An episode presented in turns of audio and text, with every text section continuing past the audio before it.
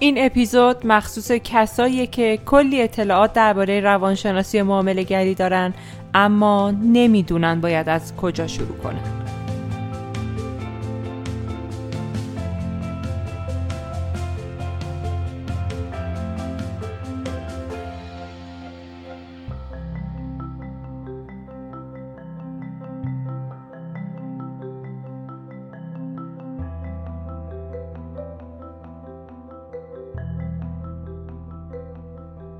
دوستان و همراهان عزیز سلام، من پرستو سلیمی هستم و شما دارین به هجدهمین اپیزود رادیو سرمایه دیجیتال گوش میدین. تو این اپیزود رفتیم سراغ کتاب نقشه ی راه روانشناسی معامله گری اثری از آلن ادوارد. تو این کتاب ما سعی داریم یه راهنمایی داشته باشیم و یک نقشه راهی معرفی کنیم به افرادی که ترید رو به عنوان شغل حرفه‌ای خودشون انتخاب کردن و با مبانی روانشناسی معامله گری هم آشنا هستن، اما نمیدونن از این مبانی چجوری استفاده کنن و تو کدوم نقشه راه خودشون رو به یک معامله گر خوب تبدیل کنن. پس با بررسی این کتاب ما قصد داریم یک نقشه راهی معرفی کنیم که اگر شما به این نقشه راه عمل کنید در نهایت به یک معامله‌گر حرفه‌ای تبدیل میشید یا حداقل رفتارهاتون نزدیک به رفتارهای معامله‌گرهای حرفه‌ای هست. بدون فوت وقت میریم سراغ کتاب. قبل از اینکه بررسی کتاب رو شروع کنیم باید یه نکته رو درباره این کتاب بگم. این کتاب خیلی سوال محوره، یعنی تو هر بخشی از این کتاب که ما داریم بررسی میکنیم و نکاتی رو یاد میگیریم نویسنده از ما سوالاتی میپرسه که لازم هستش که ما به این سوالات جواب بدیم. جواب دادن به این سوالات باعث میشه که ما بتونیم ذهنمون رو تخلیه کنیم و در واقع با خودمون آشناتر بشیم. من هم سعی میکنم سوالاتی که باز از اهمیت بیشتری برخوردار هستند رو تو این اپیزود مطرح کنم.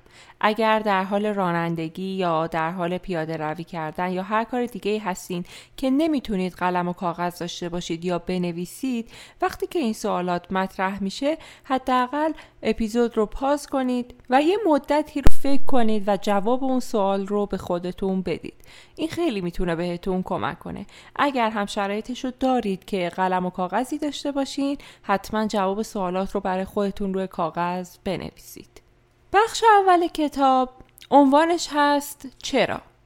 سوال اساسی که تو بخش اول مطرح میشه و شما در قدم اول نقشه راه روانشناسی معامله گری باید بهش جواب بدین این هستش که چرا میخواید معامله گری انجام بدین؟ شاید سوالاتی که ما در طول کتاب میپرسیم خیلی واضح و بدیهی به نظر بیان، اما اگر شما جوابتون به این سوال این هستش که شما ترید رو به عنوان یک حرفه و به عنوان شغل آینده‌تون انتخاب کردید، پس طبیعیه که نباید یه سری رفتارهایی داشته باشین که انگار این یک تفریحه. متوجه منظورم هستین؟ افرادی که قمار میکنن قمار رو به عنوان یک تفریح انتخاب کردن و اگر ما تصمیم بگیریم که معامله گری رو به عنوان حرفه شغلی خودمون انتخاب کنیم، نمیتونیم رفتارهای قمارگونه داشته باشیم، چون این شغل اون یکی تفریحه. این چرا خیلی چرای مهمیه و ما باید بهش جواب درست بدیم.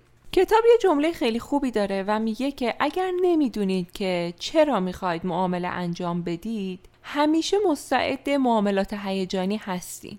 یعنی همیشه این هیجانات ممکنه به شما غلبه کنن و شما کارهای عجیب غریبی انجام بدین تو بازار. چرا؟ چون نمیدونید که اصلا برای چی دارید معامله انجام میدین. این معامله گری رو به چه عنوان برای زندگیتون انتخاب کردین؟ و خب خیلی طبیعیه اگر فردی واقعا به این نتیجه برسه که معامله گری براش یه شغله، کمتر قوانین رو زیر پا میذاره، چون ما در محیط شغلی عادت کردیم که یک سری قوانین وجود داره و باید به اونها پایبند باشیم.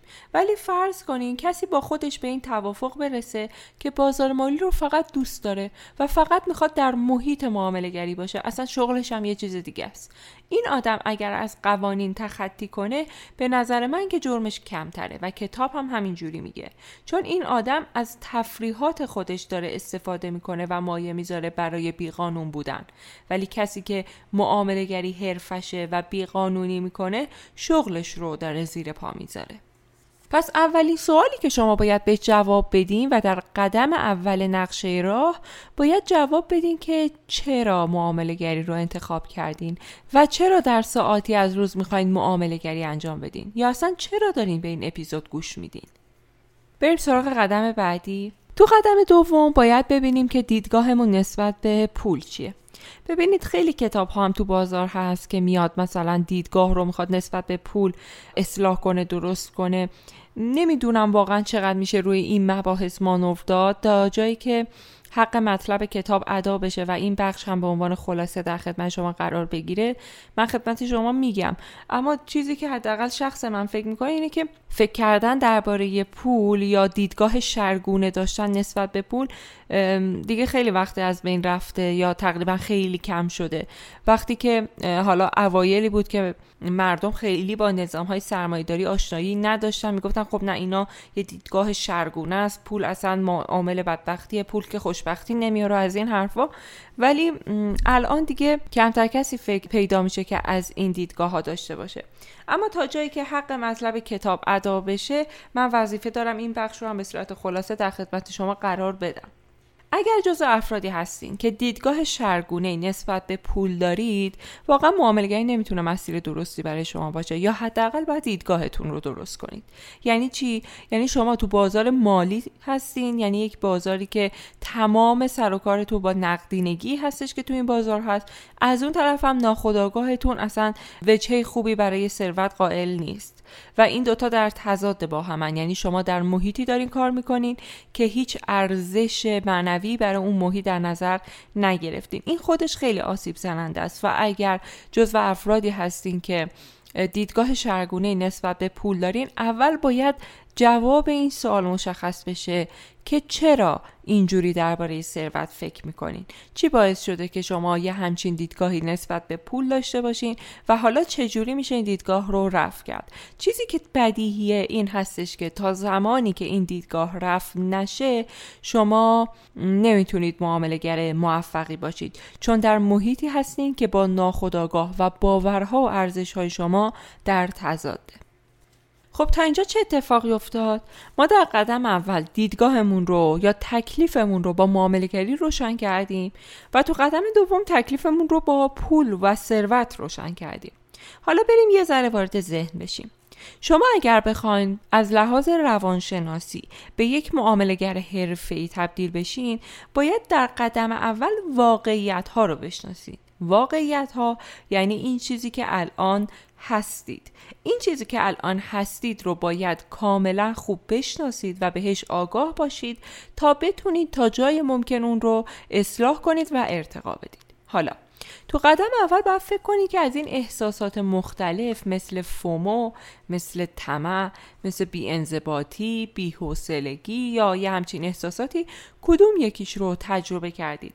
قطعاً همه ماها، حالا نمیتونم بگم قطعاً، ولی بیشتر ماها همه این احساسات رو تو معامله‌گری تجربه کردیم. اما اگر یه احساس خاص هست که اون در روند معاملاتی شما مکرراً تکرار میشه، اون احساس رو باید خیلی جدی بگیرید و اگر احساس مخربیه حتماً باید اصلاحش کنید. مثلا بی‌انضباطی ممکنه یکی از ویژگی‌های اصلی معامله‌گری یه فردی باشه. خب این فرد در نهایت نمیتونه معامله‌گری رو به عنوان شغل خودش داشته باشه. شما نمیتونین دائما در محل کارتون بی انضباط باشین.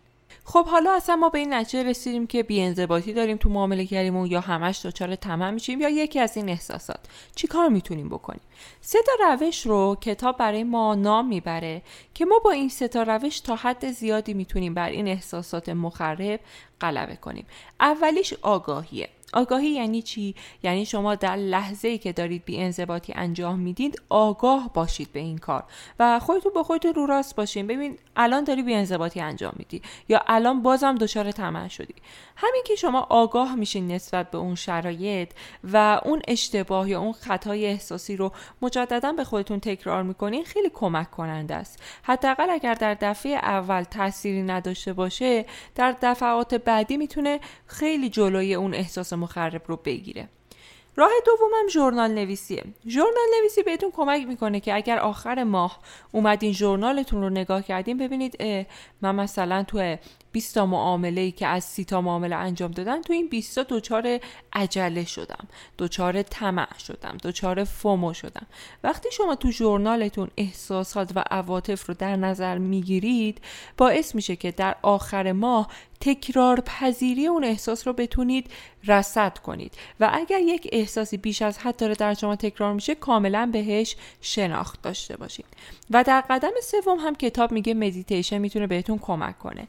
ما یه راهی که میتونیم بر احساساتمون غلبه کنیم و آگاهی داشته باشیم نسبت به عواطفمون، مدیتیشن هست. حالا اگر مدیتیشن انجام دادن براتون سخته یا اصلا بلد نیستین، قبل از اینکه معامله رو شروع کنین یا وقتی که خیلی دارین هول میشین یا کار عجیب غریبی دارین انجام میدین برای معامله، فقط کافیه یه چند ثانیه مکث کنید یا نفس عمیق بکشید یا یه ذره آب سرد بخورید.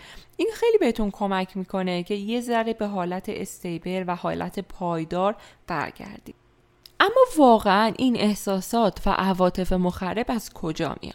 یعنی مثلا شما همیشه دارید طمع میکنید تو معاملات، از کجا میاد این واقعا؟ نکته‌ای که براش هست و ما تو اپیزودهای قبلی یا تو کتاب‌های مختلف هم کاملا بهش پرداختیم، اهمیت ضمیر ناخودآگاهه و دقیقاً قدم بعدی نقشه راهمون هم همین ضمیر ناخودآگاهه. ما باید به این ضمیر ناخودآگاه دسترسی پیدا کنیم. وقتی که به ضمیر ناخودآگاه دسترسی پیدا کردیم، اون وقته که میتونیم با تأثیر گذاشتن بر اون ضمیر احساسات و عواطف مخرب رو از بین ببریم یا یه سری احساسات و عواطفی که کمک کننده هستند رو جایگزینشون کنیم. منظورم چیه؟ فرض کنید شما تازه معامله گری رو شروع کردید و تو چند تا معامله اولتون پشت سر هم ضرر کردید. طبیعیه که اگر معامله مثلا پنجمتون قرار باشه به سود برسه، شما قبل از اینکه معامله رو باز کنید میترسید یا همش فکر میکنید که اینم ممکنه ضرر کنه. این در واقع همون تصور ناخودآگاهی هستش که در ذهن شما شکل گرفته که معامله‌ای که دارین انجام میدین خیلی دقیق نیست، خیلی نمیتونه خوب باشه، حتما ضرر میکنه یا از این قبیل احساسات. راهکارش چیه؟ ما بیایم یک تصور جدید ایجاد کنیم و این تصور جدید رو به ذهن ناخودآگاه خودمون بقبولونیم. و چه اتفاقی میفته؟ اون وقته که این تصور جدید جای تصورهای قبلی رو میگیره و ما میتونیم با آرامش بیشتری به معامله گری بپردازیم. حالا چجوری این تصور جدید رو ایجاد کنیم؟ کتاب میگه اهداف تعیین کنید. و وقتی که شما یک هدفی رو برای خودتون مشخص میکنید، مثلا شما تصمیم گرفتین که وزنتون رو کم کنید و یک هدفی برای خودتون در نظر گرفتین که مثلا تا آخر ماه سه کیلوگرم وزن کم میکنم، این سه کیلوگرم خیلی دست نیافتنی نیست و اگر شما به اون هدف برسید، یه دیدگاهی نسبت به خودتون و اراده خودتون پیدا میکنیم که بسیار دیدگاه سازنده‌ایه و شما میتونید مسیری که حالا برای کاهش وزن در نظر گرفتید رو ادامه بدید. حالا اگر شما تو ماه اول بیاین بگیم من میخوام ده کیلوگرم کم کنم، خب شاید بشه، شاید یه نفری باشه که انجام بده، ولی خب ریسک و شانس موفقیت شما ممکنه خیلی کم باشه. وقتی که دارید در معامله گری برای خودتون اهداف تعیین میکنید، مخصوصا اگر در قدم‌های اولیه معامله گری هستین، اهداف رو کوچیک، قابل اندازه‌گیری و کاملا در دسترس قرار بدید. نه اینکه شما هیچ چالشی برای رسیدن به اون هدف نداشته باشید، اما اینجوری باشه که شما خیالتون راحت باشه که حداقل هفتاد درصد احتمال داره که اون هدف رو بهش دست پیدا کنید.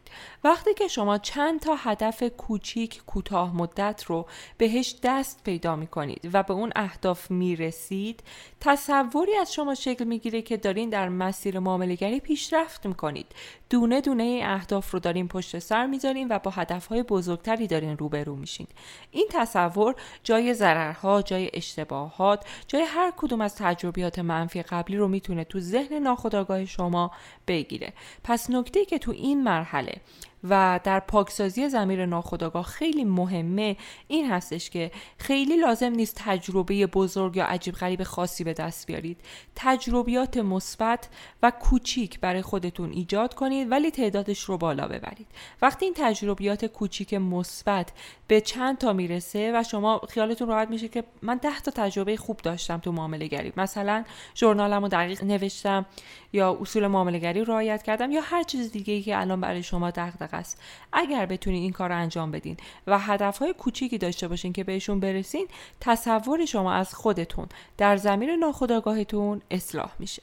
و مجدداً کتاب از مدیتیشن نام میبره، میگه که شما با تصور کردن خودتون وقتی که به اون هدف رسیدین یا یک موفقیتی داشتین یا اصلا تصور کردن یا فانتزی کردن اون هدف، میتونید تصور خودتون رو در ناخودآگاهتون تغییر بدین. این هم میتونه به شما کمک کنه، اما اون اهداف و تجربیات هم حتما باید باشن. بریم سراغ قدم بعدی. تو قدم بعدی اومدیم از عادت‌ها صحبت کردیم. عادت‌ها به صورت ناخودآگاه در رفتار ما جاری میشن، اجرا میشن و ما خیلی کنترل خاصی روشون نداریم. اما الان می‌خوایم یاد بگیریم که چجوری میتونیم رو عادت‌های خودمون یه ذره کنترل داشته باشیم. چیزی که بدیهیه این هستش که عادت‌ها وابسته به محرکن، وابسته به نشانن. یعنی شما یک نشانه یا یک محرکی دریافت میکنید از محیط و اون عادت به صورت ناخودآگاه در رفتار شما اجرا میشه. خب اگر شما بخواین این محرک ها رو کنترل کنید، در واقع تونستین عادت های خودتون رو کنترل کنید. فرض بگیریم تو شرایط خاصی شما متوجه شدین که دچار طمع میشین. اگر از بروز اون شرایط خاص جلوگیری کنید، مثلا یه سری هیجانات یا مثلا کلکل کردن با اطرافیان یا هر چیز دیگه‌ای، شما دیگه طمع نخواهید داشت یا طمعتون خیلی کمتر میشه. پس اینجا شما با غلبه کردن بر محرک، بر عادت منفی خودتون هم تونستین غلبه کنید. خب این تا اینجاش خب خیلی مشخصه، خیلی هم خوبه، خیلی هم راحت میشه اجراش کرد. اما یه شرطی داشت. گفتم شما به این آگاهی رسیدین که تو شرایط خاصی دچار طمع میشید. این آگاهی مهمه. این آگاهی را از کجا پیدا کنم؟ از کجا پیدا کنم که محرک من، محرک این عادت منفی من چیه؟ بازم برمیگردیم به همون ژورنال نویسی، به همون آگاهی داشتن. واقعا میشه گفت ژورنال یکی از اصلی ترین ارکان معامله گر حرفه‌ای شدنه. حالا این ژورنال چجوری میتونین بنویسین؟ سه تا سوال بعد از خودتون بپرسین: چه زمانی، چرا و چگونه. یعنی اگر شما دوچار طمع شدین، کی این اتفاق افتاد؟ چی شد که این اتفاق افتاد؟ سوال دوم چراه و چگونه، چه حالی داشتین و چه رفتاری داشتین؟ وقتی که شما بعد از چند معامله به این سه تا سوال هی جواب میدین، برای احساسات مختلف آگاهی پیدا میکنید و خب طبیعیه که خیلی هم طول نمیکشه. یعنی شما با یک مدت کوتاهی هم ژورنال نویسی آگاهی زیادی نسبت به احساسات خودتون پیدا میکنید و این میتونه خیلی به شما کمک کنه. از این نظر که شما رو آگاه میکنه نسبت به خودتون، وقتی محرک رو بشناسین، از اون طرف میتونین عادت هاتون رو هم کنترل کنید. و اینی که تا الان داشتیم دربارش صحبت میکردیم روشی هستش که کتاب بهش میگه روش پیشگیری. یعنی شما اجازه ندین محرک اتفاق بیفته که عادت هم اتفاق نیفته. روش بعدی میشه روش صحبت با خود. یعنی از نظر ذهنی خودتون، ذهنتون رو از اون موضوع فاصله بدید. یه ذره به آگاهی، یه ذره به تمرین، یه ذره حالا به تلاش احتیاج داره. خب خیلی سخت‌تر از اون حالتیه که شما اصلا تو اون شرایط قرار نگیرید، ولی باز هم میتونه بهتون کمک کنه. یعنی اگر کنترل شرایط از دست شما خارجه، اینجوری نیستش که خب دیگه من نتونستم کاری کنم. یه ذره با آگاهی داشتن، یه ذره با مسلط شدن به ذهنتون و صحبت کردن با ذهنتون میتونید اون رو هم جلوش رو بگیرید و عادت مخرب تکرار نشه. سیستم پاداش هم میتونه بهتون کمک کنه. یعنی وقتی که شما جلوی این عادت مخرب رو میگیرین، به خودتون یه پاداشی بدین و این در ذهن شما نقش میبنده که اگر این عادت مخرب رو انجام ندم، دستاوردی برای من داره، پاداشی برای من داره و این در ذهن شما نهادینه میشه. این خیلی میتونه بهتون کمک کنه و در کل عادت‌ها و محرک‌ها رو خیلی جدی بگیرید. و کتاب میاد یه روش پنج مرحله‌ای رو میگه برای حل هر گونه مشکل معاملاتی. خیلی جالب نوشته: فرایند پنج مرحله‌ای برای رفع مشکلات معاملاتی. قدم اول آگاهی که خیلی هم دربارش صحبت کردیم. قدم دوم فهمیدن. قدم سوم پذیرش. قدم چهارم عمل و قدم پنجم بقا و نگهداری. بریم ببینیم اینا یعنی چی. آگاهی خب خیلی ازش صحبت کردیم، یعنی که شما بدونید که تو ذهنتون و تو ضمیر ناخودآگاهیتون داره چی میگذره. اما فهمیدن یعنی چی؟ شما تو آگاهی متوجه یه مشکلی میشید. یعنی متوجه شدی که الان من دچار طمع شدم، الان دوچار فومو شدم متوجه میشید. و تو قدم بعدی که قدم فهمیدنه، شما باید ریشه رو پیدا کنید. چرا من دوچار طمع شدم؟ چرا دوچار فومو شدم؟ یا یه همچین احساساتی. تو قدم دوم که فهمیدن هست، ما عمیقاً دنبال این هستیم که ریشه اون احساس رو پیدا کنیم و ببینیم که دقیقاً از کجا آمده، کدوم اعتقادات درونی ما هست که به اون احساس مخرب دامن میزنه. قدم سوم پذیرشه. پذیرش یعنی این که خیلی با خودتون نجنگین دیگه. خب شما دچار طمع شدین به خاطر دلایلی که از قبل داشته، فهمیدین مشکل کجاست، ریشه کجاست. لازم نیست خیلی با خودتون بجنگین، بپذیرید. همین که میپذیرید وارد مرحله چهارم میشین و خودش این یه پیشرفت بزرگه. یعنی خیلی انرژی صرف نکنید تو قدم سوم، پذیرش و خودتون رو بالا ببرید. تو قدم چهارم باید عمل کنید. به چی؟ به تغییر دادن اون شرایط. باید یک گام به جلو بردارید و سعی کنید که اگر اون عواطفی که حالا تجربه میکنید منجر به یک سری خرابکاری تو روند معامله گری شما میشن، یه ذره جلوش رو بگیرید و این عمل کردنه. اما اگر همه این چرخه رو شما یک بار انجام بدین، فایده ای نداره. قدم پنجم بقا و نگهداریه. شما باید مدام این کار رو انجام بدین و این حالت رو حفظ کنید تا به صورت عادت یا ناخودآگاه شما در بیاد. این فرایند پنج مرحله‌ای برای حل هر گونه مشکل در معامله گری کاربرد داره. کتاب نوشته معامله گری، ولی به نظر میاد در هر مشکلی، در هر جایی ممکنه که کمکمون کنه. حالا میخوام سوال بپرسم.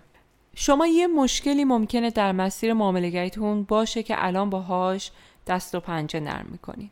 سوال اول، آیا نسبت به مشکلتون آگاهی دارید؟ سوال دوم، آیا فهمیدید اون مشکل چیه، از کجا میاد یا چه ریشه‌ای داره؟ سوال سوم، آیا قبول کردید که این مشکل رو دارید یا همش توجیه میکنید، بهانه میتراشید؟ سوال چهارم، آیا یک برنامه عملی برای جلوگیری از بروز یک خرابکاری به خاطر اون مشکل برای خودتون ایجاد کردید؟ و سوال پنجم، میخواین چی کار کنید که این برنامه که تو قدم چهارم یا سال چهارم داشتین رو هی تکرار کنید، تکرار کنید و نگهداریش کنید تا اینکه به عادتتون تبدیل بشه. خب تا اینجا چه اتفاقی افتاد؟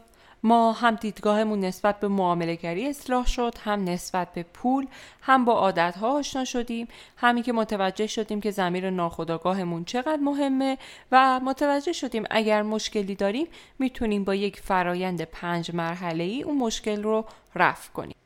اما برگردیم به همون ضمیر ناخودآگاه. فرض کنید که یه ایرادی تو این ضمیر ناخودآگاه هست یا یک مشکلی هست که باعث میشه شما درک درستی یا تصور درستی نسبت به خودتون در معامله گری نداشته باشین. اولا که این تصاویری که در ذهن ناخودآگاه ما حک میشه حاصل تجربیات گذشته ماست. پس ما اگر تجربیات مثبتی داشته باشیم و برای خودمون ایجاد کنیم، تصویر ناخودآگاهمون هم عوض میشه. تو این بخش میخوایم سه تا مرحله بگیم برای اینکه بتونیم ذهن ناخودآگاه خودمون رو مجدداً بازیابی کنیم و با یک تصویر مثبت اون ذهن ناخودآگاه رو پیش ببریم. قدم اول شواهد هستش. یعنی ما باید یه سری شواهدی برای خودمون ایجاد کنیم که بتونه اون تجربیات مثبت رو برای ما تداعی کنه که قبلا هم درباره‌اش صحبت کردم. تو قدم بعدی باید چارچوب بندی مجدد داشته باشیم. برای چی؟ برای ذهن ناخودآگاهمون. یه ذره احتیاج داره که با خودتون رو راست بشید. بگید که خب درسته که من قبلا اینجوری فکر می‌کردم یا ذهنم این مدلی بود، اما الان به خاطر این هفت هشت تا تجربه اخیری که داشتم تو بخش شواهد به این نتیجه میتونم برسم که میشه اینجوری به دنیا نگاه کرد، میشه این شکلی به معامله گری نگاه کرد. یعنی یه سری باور جدید. یه ذره لازمه که با خودتون خلوت کنین، با ذهنتون روبرو بشید و باورهای جدید رو به خودتون یادآوری کنید. این یادآوری کردن و حرکت کردن بین ضمیر خودآگاه و ناخودآگاه باعث میشه که اون باور به چارچوب مجدد ذهن ناخودآگاه شما تبدیل بشه. و در نهایت هم قدم سوم اتفاق میفته و این باورهای جدید در ضمیر ناخودآگاه شما نصب میشن. سختی این سیستم کجاست؟ وقتی که یه اتفاقی پیش میاد که منفیه، یعنی یه تجربه منفی دوباره شکل میگیره. خب گفتیم که اگر تجربیات مثبت باشن که شما اونو تبدیل میکنین به تصور جدیدی که در ذهن ناخودآگاهتونه. اما اگر اتفاق منفی افتاد، سعی نکنید خیلی به اون دامن بزنید. بپذیرید که این اتفاق هست، برای هر کسی هم ممکنه پیش بیاد، ازش درس بگیرید. اما هی شروع نکنید به خودخوری کردن یا نشخوار ذهنی انجام دادن که آره من همین جوری هم، این چند تا تجربه مثبتی هم که داشتم که اصلا به درد نمیخوره. یعنی سعی نکنید که اون فرایندی که داره در ذهن ناخودآگاهتون شکل میگیره رو خراب کنید. و حالا شما اگر اون روش پنج مرحله یا اون فرایندی که تو بخش قبلی گفتیم رو در کنار این روش سه مرحله شواهد، بازیابی مجدد یا چارچوب بندی مجدد و نصب اون چارچوب بندی کنار هم پیاده کنید، خیلی بهتون کمک میکنه. یعنی چی؟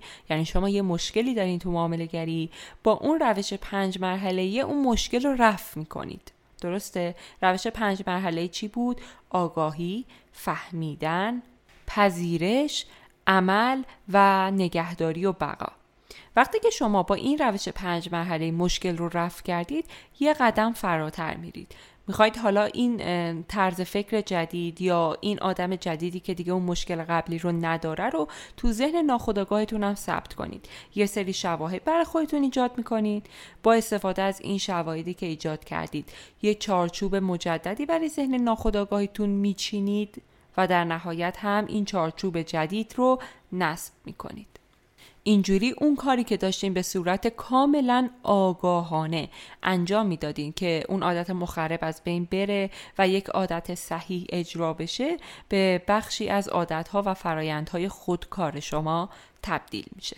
بریم سراغ قدم بعدی نقشه راه روانشناسی معامله گری. قدم بعدی این هستش که ما یاد بگیریم به صورت احتمالاتی فکر کنیم. به صورت احتمالاتی فکر کردن یعنی این که ما به یک قانون تحت عنوان قانون ال ال ان اعتقاد داشته باشیم. قانون ال ال ان یعنی چی؟ قانون ال ال ان یا قانون اعداد بزرگ مخفف Law of Large Numbers هست. قانون اعداد بزرگ میگه که اگر شما یه سکه رو یک بار پرت کنید رو به بالا و ببینید که اون سکه به کدوم طرف ممکن روی زمین بشینه، ممکنه که پنجاه درصد احتمال داشته باشه شیر بیفته و پنجاه درصد خط. اما اگر این کار رو خیلی زیاد انجام بدین، تقریبا در نهایت به این نتیجه میرسین که بین شیر افتادن یا خط افتادن یه موازنه پنجاه درصدی برقرار میشه. یعنی چی؟ یعنی وقتی تعداد زیاد شما این سکه پرت کردن رو انجام میدین، پنجاه درصد مواقع شیر میفته و پنجاه درصد مواقع خط. این قانون از قانون توزیع تصادفی میاد و اینجوری داره به ما میگه که درسته که پرت کردن سکه و اینکه به کدوم رو بیفته خیلی احتمالاتیه و پنجاه درصد ممکنه که شیر بیفته و پنجاه درصد خط، اما وقتی که مجدداً و تعداد بالا تکرار میشه، دیگه این مدلی نیستش که بگیم خب همش خط اومد، همش شیر اومد. این مدلی خیلی اتفاق نمیفته. میگه تو معامله گری هم همینه. یعنی شما اگه یه اصول و یه قاعده‌ای داشته باشی که قبلا یه ذره چکش کردی، تو تعداد زیاد باید اینو بررسی کنی. شما نمیتونی مثلا بگی من وین ریت معاملاتم هفتاد درصده، بعد بگیم خب آفرین تو چند تا معامله، بگی مثلا ده تا معامله، تو ده تا معامله هفت تا سود داشتم هفتاد درصد. نه، اینو باید ببری بالاتر. یعنی تو مقیاس بزرگ، قانون اعداد بزرگ رو باید رعایت کنید و این خیلی اهمیت داره. حالا چه اتفاقی میفته؟ یه سری آدما قماربازن، یعنی دوچار یک مغالطه‌ای میشن که کتابش میگه مغالطه قمارباز. میخوان اون ال ال ان رو یه شبه برن یا توی یه معامله انجام بدن، حجم بالا وارد میکنن. شما اگر بخواین ال ال ان رو رعایت کنین در معامله گری، باید مدیریت سرمایه داشته باشین، مدیریت حجم معامله داشته باشین. چرا؟ چون اگر میخواید ال ال ان رو اجرا کنید، باید انقدر پول داشته باشید که بتونید یه عالمه معامله انجام بدین. وقتی شما تو یک معامله قرار پولتون رو از دست بدین، دیگه چجوری میخواین قانون اعداد بزرگ رو اجرا کنید؟ چیزی که اتفاق میفته اگر شما به اون مدیریت سرمایه، اون حجم ثابتی که دارین پایبند باشید و یه ذره صبوری کنی برید جلو، اگر سیستمتون سیستم معقولی باشه، قطعا سوده خواهد بود و شما باید در مقیاس بزرگ این رو بسنجین و دوچار مغالطه قماربازی هم نباید بشید. و کتاب از شما یک تمرین میخواد. میگه شما یه سیستم، یه استراتژی، یه ستاپ، هر چی که دارید رو برای صد تا معامله تو حساب دمو تکرار کنید و بعد از صد تا معامله اون رو بسنجید. اگر خوب بود انجام بدین و اگر خوب نبود اجراش نکنید. بریم سراغ بخش بعدی. تو بخش بعدی میخوایم درباره یه سری از سوگیری ها صحبت کنیم. سوگیری ها یعنی چی؟ یعنی یه سری از خطاهای ذهنی که معمولا هم خیلی ناخودآگاه، معمولا خیلی آگاهی نداریم نسبت بهشون و باعث میشه که ما یه سری اشتباهاتی بکنیم. چند مورد از سوگیری های متداولی که معامله گرها دارن رو تو کتاب نام برده و ما میخوایم اینجا دربارهشون صحبت کنیم. اولیش هست سوگیری تازگی. یعنی معامله آخرتون انگار میتونه پیش بینی کننده بهتری باشه نتیجه معامله فعلی تا معامله ده تا قبلی. یعنی اگر شما دو تا معامله پشت سر هم قبلی رو سود کردین، پس احتمالاً این معامله رو هم سود میکنید دیگه. ولی اینجوری نیست. مگه تو پرتاب سکه اینجوری بود؟ شما اگر دو بار سکه رو پرت کنید بالا شیر بیفته، دفعه سوم هم ممکنه شیر بیفته؟ نه. تو صد تا حالا ممکنه که موازنه‌ای داشته باشه بین شیر و خط، اما اینجوری نیستش که اگر الان شیر، بعدی دفعه دوم هم شیر بیفته، دفعه سوم هم شیر میفته. این سوگیری سوگیری تازگی هستش. یعنی شما اگر سه تا معامله قبلیتون ضرر کرده، دلیلی نداره که فکر کنید معامله چهارم هم ممکنه ضرر کنه. سوگیری بعدی سوگیری بیزاری از ضرره.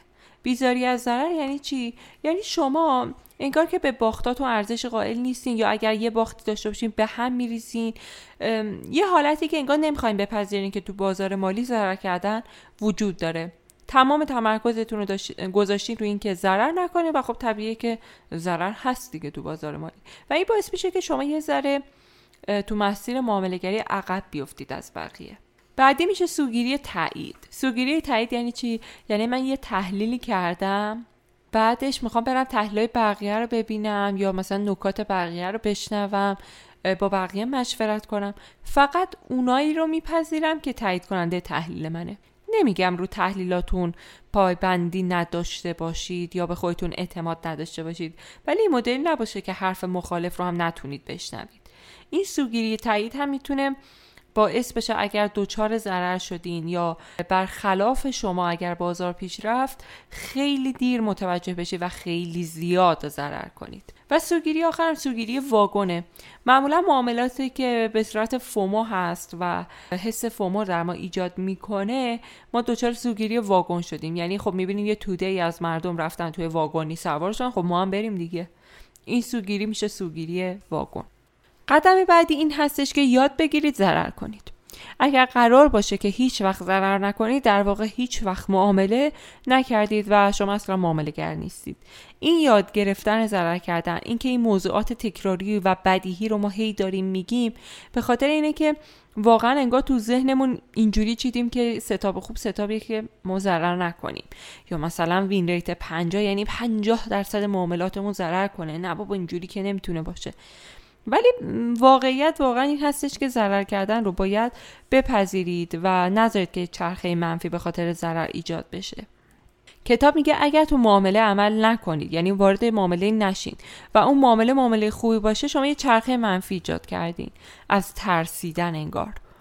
و اگه تو این معامله وارد بشید و ضررش رو قبول نکنید، بازم چرخه منفی ایجاد کردین. یعنی که ضرر کردم، الانم دوباره اون حس ترس، نکنه اینجوری، نکنه اونجوری، میدونی چرخه منفی ایجاد میشه. شما باید بپذیرید ضرر کردن در بازار مالی دائمیه و هست و فقط کافیه که یه ذره مدیریتش کنید. حالا ما چجوری ضررمون رو مدیریت کنیم یا چجوری نترسیم؟ چجوری وارد معامله بشیم یا چجوری ضرر کردن خیلی ما رو به هم نریزه؟ جوابش میشه اعتماد. باید به خودتون اعتماد داشته باشید. اما اعتماد از کجا میاد؟ اعتماد هم ناشی از یه سری تجربیات گذشته است. یعنی شما باید یه سری قوانین برای خودتون تعریف کنید، بعد به اون قوانین عمل کنید. اجرایی کردن اون قوانین باعث میشه که اعتمادی در ذهن شما شکل بگیره. جدا از اون باید قوانینتون رو چک کنید، بررسی کنید. یعنی اون آزمایش یا بهینه‌سازی که شما از قبل انجام دادین باعث میشه که اعتماد به شدت بالایی در شما نسبت به اون قوانین شکل بگیره. اینجوریه که شما جلوی اون ترس ها رو میگیرید و با ضرر کردن هم کنار میاید. نکته‌ای هم که هست برای ایجاد اعتماد یا اعتماد به نفس، شما قدم‌های کوچیک شروع کنید. قدم‌های کوچیکتون رو تدریجی بزرگ و بزرگتر کنید که اینجوری خیلی دچار ترس نشین یا اعتمادتون خیلی ضربه نخوره. و یادتون هم باشه این شواهد هستن که باعث میشن در وجود شما اعتماد شکل بگیره. پس شما باید هی تمرین کنید، هی تکرار کنید، هی آزمایش کنید و اعتماد رو در وجود خودتون شکل بدین. دو تا سوالم باید اینجا خودتون بپرسید. یک، آیا من برنامه خودم رو دنبال میکنم؟ دو، آیا من ریسک رو مدیریت میکنم؟ اگر به هر دو تا از این سوالایی که پرسیدم جواب مثبت دادین جای نگرانی نیست. به خودتون اعتماد داشته باشین و ادامه بدید. اما نکته‌ای که هست، شما برای اینکه بخواید به خودتون اعتماد داشته باشین و ادامه بدین، باید دلتون به یه جای قرص باشه. یعنی باید خیالتون راحت باشه. اون بهینه‌سازی گذشته یا اون آزمایشاتی که از قبل انجام دادین، دل شما رو قرص می‌کنه، خیالتون رو راحت می‌کنه. شما باید با شواهدی که برای خودتون ایجاد میکنین و با تمرینی که انجام میدید اعتماد رو در وجود خودتون شکل بدین.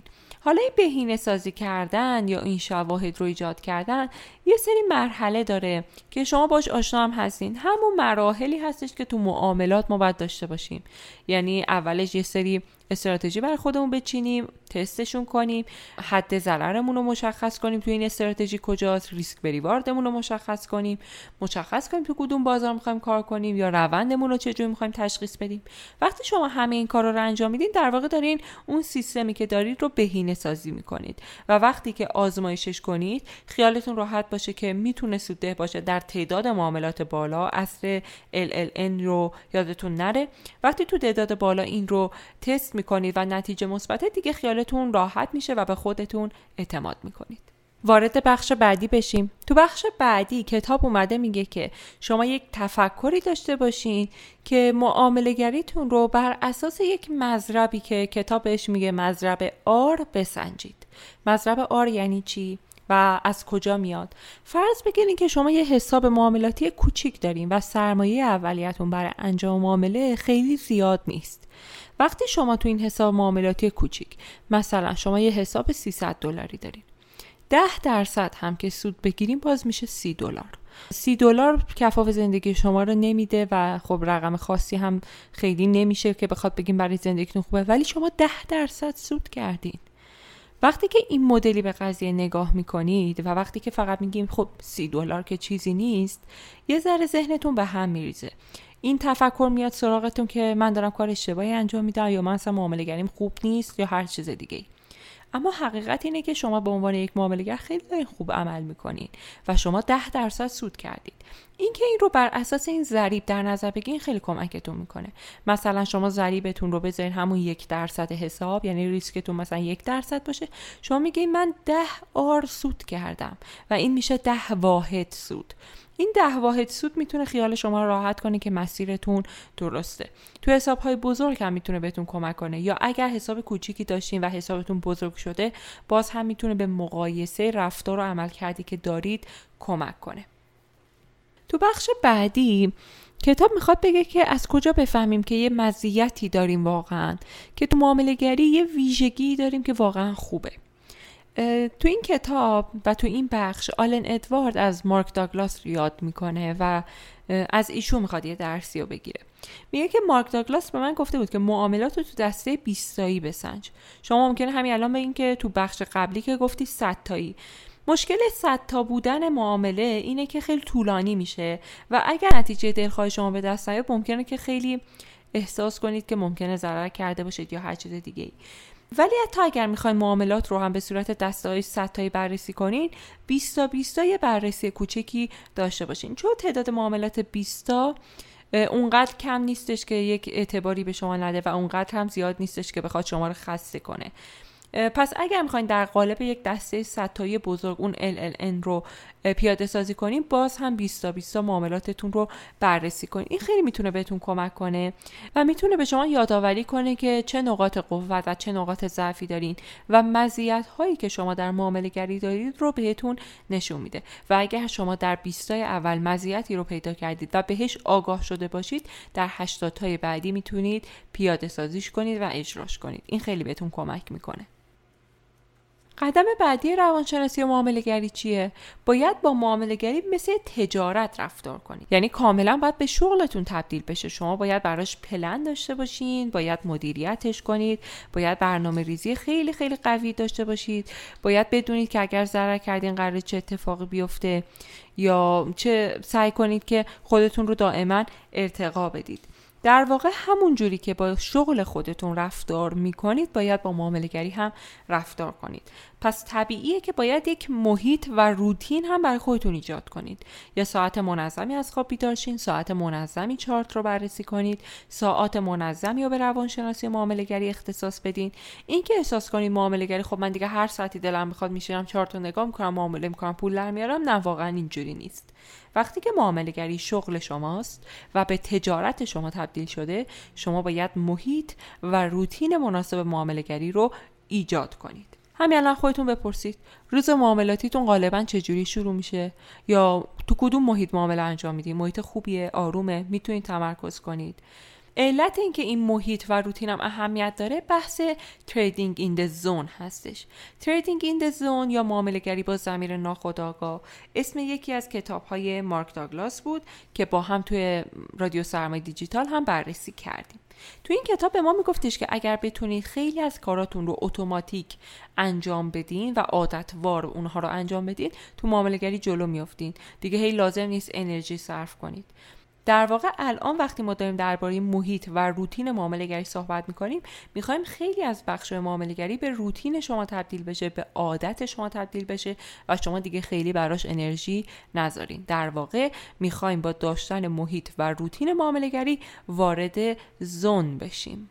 و نکته بعدی این هستش که باید مدیریت استرس داشته باشیم. یعنی مدیریت استرس هم یکی از بخش‌ها یا قدم‌هایی هستش که تو نقشه راه روانشناسی معامله گری وجود داره. چون استرس در بازارهای مالی هست، مخصوصا تو معامله‌گرهای تازه کار، و راهکارش هم اینه که اون اعتمادی که درباره‌اش صحبت کردیم رو در خودتون ایجاد کنین. ورزش کردن، نفس عمیق انجام دادن، ژورنال نوشتن، استراحت کردن، همه اینها میتونه به شما کمک کنه که استرستون رو مهار کنید. اما بزرگترین کمک همون ساخت اعتماده.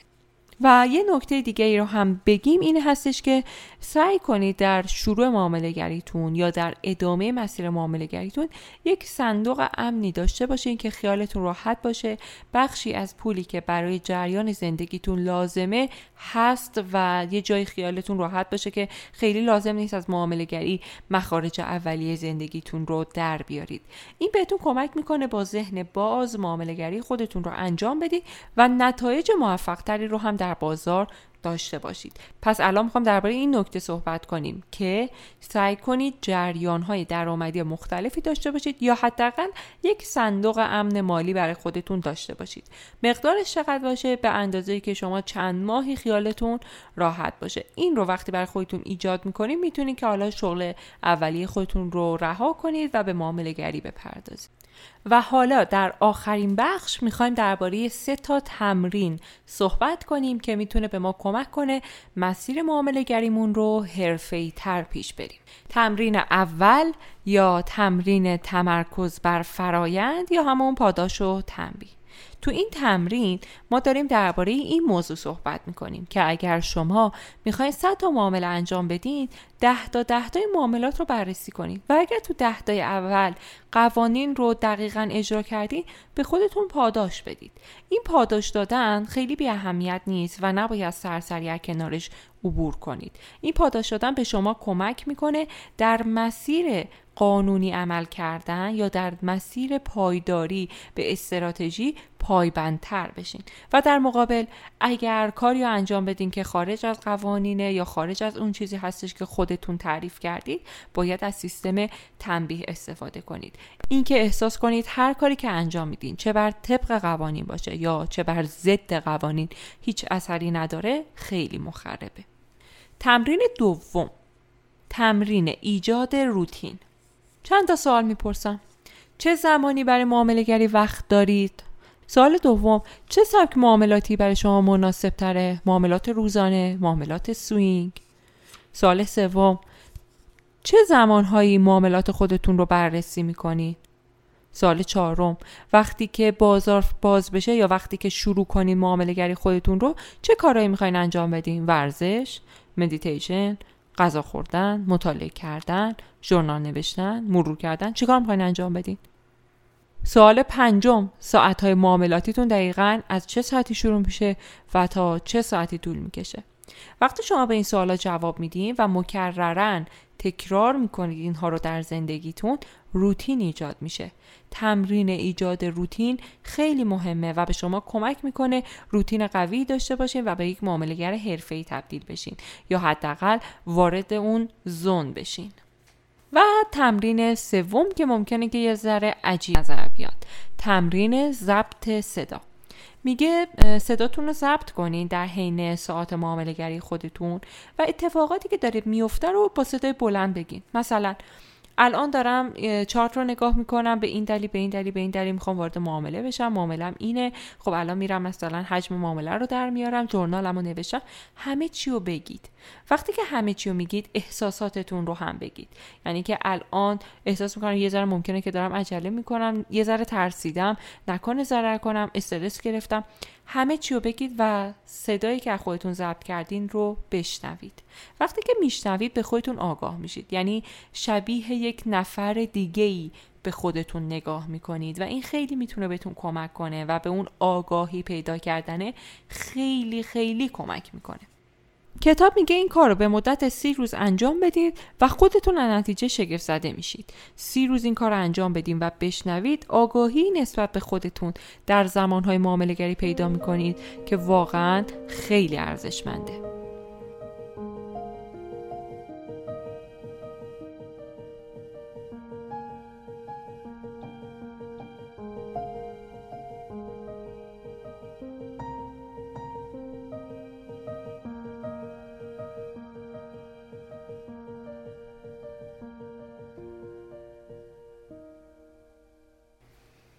دوستان و همراهان عزیز، ما تو بررسی کتاب نقشه راه روانشناسی معامله گری اثری از آلن ادوارد سعی کردیم تمام اون چیزی که در اپیزودهای قبلی آموخته بودیم رو مدون در یک مسیر پیاده کنیم و اگر همه ما به این مسیر پایبند باشیم و این سه تا تمرینی که در آخر اپیزود گفتیم رو رعایت کنیم و انجام بدیم، به یک معامله گر حرفه‌ای تبدیل میشیم. امیدوارم که این اپیزود برای شما مفید باشه و تا اپیزود بعدی، خدا نگهدار.